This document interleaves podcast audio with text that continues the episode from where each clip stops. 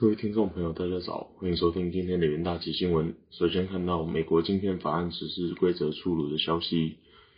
美国晶片法案实施规则周二出炉，美国商务部计划在明年二月开始开放晶片业者申请补贴，一旦申请通过后，可能在该年春季前开始拨款。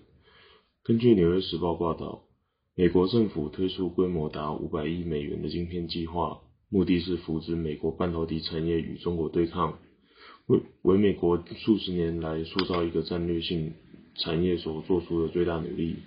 商务部表示，计划投入去美国基金中两百八十亿美元，用于促进先进逻辑与储存晶片在美生产。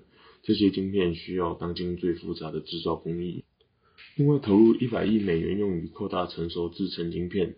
包含车子通讯技术、专业技术以及其产业供应商，而一百一十亿美元将投入半导体产业相关研发。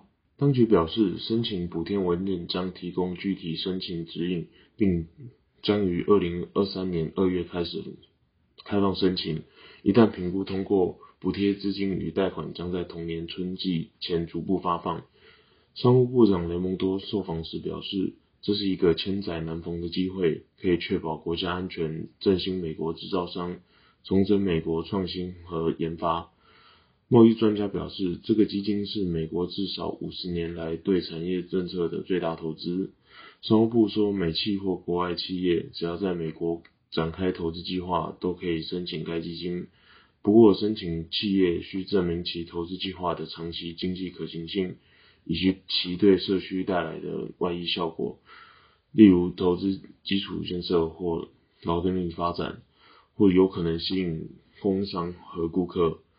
此外，业者提出的计划内容若包含经济弱势族群以及少数民族、退伍军人以及女性经营等企业，或是实施地点在农村地区，都将获得政府优先考虑。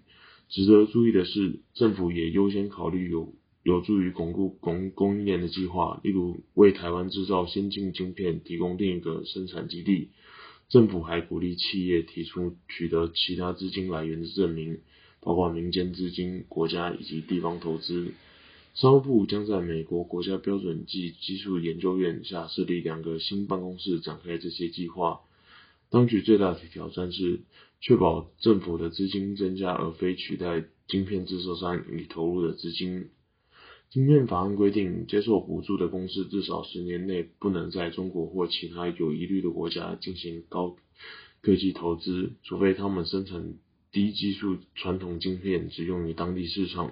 商务部也表示，将仔细审查领取补助企业的资金来源，违者需回收补助，且禁止领取补助公司回购公司股票，这样纳税人的钱就不会被用来奖励公司投资。雷蒙多也提到，除了禁止在中国投资晶片制造设设施的新禁令外，拜登政府官员还同意采取新新的行动审查其他产业对外投资。不过，政府仍在研究如何实施这一些这一政策的细节。下则新闻看到德国工厂订单连续六个月下滑的消息，在通膨和能源供应不稳定之下，德国经济正蒙受考验。周二公布的最新数据显示，德国工厂订单连续六个月下降。德国联邦统计局周二公布，七月工厂订单月减一点一 percent，降幅超过市场预期。这是德国工厂订单连续第六个月下降。在俄罗斯削减天然气供应后，德国正在努力避免冬季能源危机。即使最后成功，但预计也将造成成本突然上升而打击经济，并对工业生产造成压力。德国联邦统计局表示，订单下降原因是国内和欧元区市场双双下滑，较前个月分别下降四点五 percent 和六点四 percent，。来自欧元区以外的新订单成长了六点五 percent。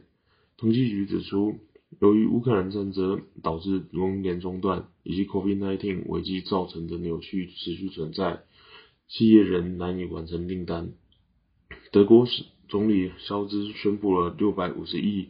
欧元的新措施以帮助家庭和企业面对压力，但经济学家认为这一规模仍不足以避免经济衰退。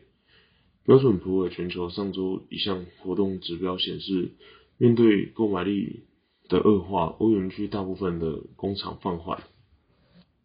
接着进入听股期单元，首先看到台积电期货，由于美国要求 AMD 与 NVIDIA 停止出口高阶晶片至中国，市场担忧台积电营收受到冲击。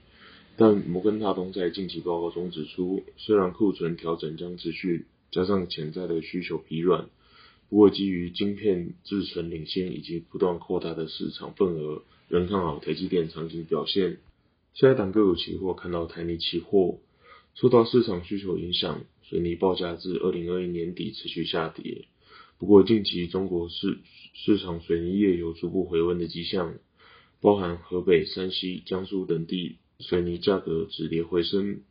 下半年进入水泥业传统旺季，基建设施将成为各地密集开工的重点，水泥需求有望逐步增加。以上就是今天的元大旗新闻，谢谢各位收听，我们明天的元大旗新闻再见，拜拜。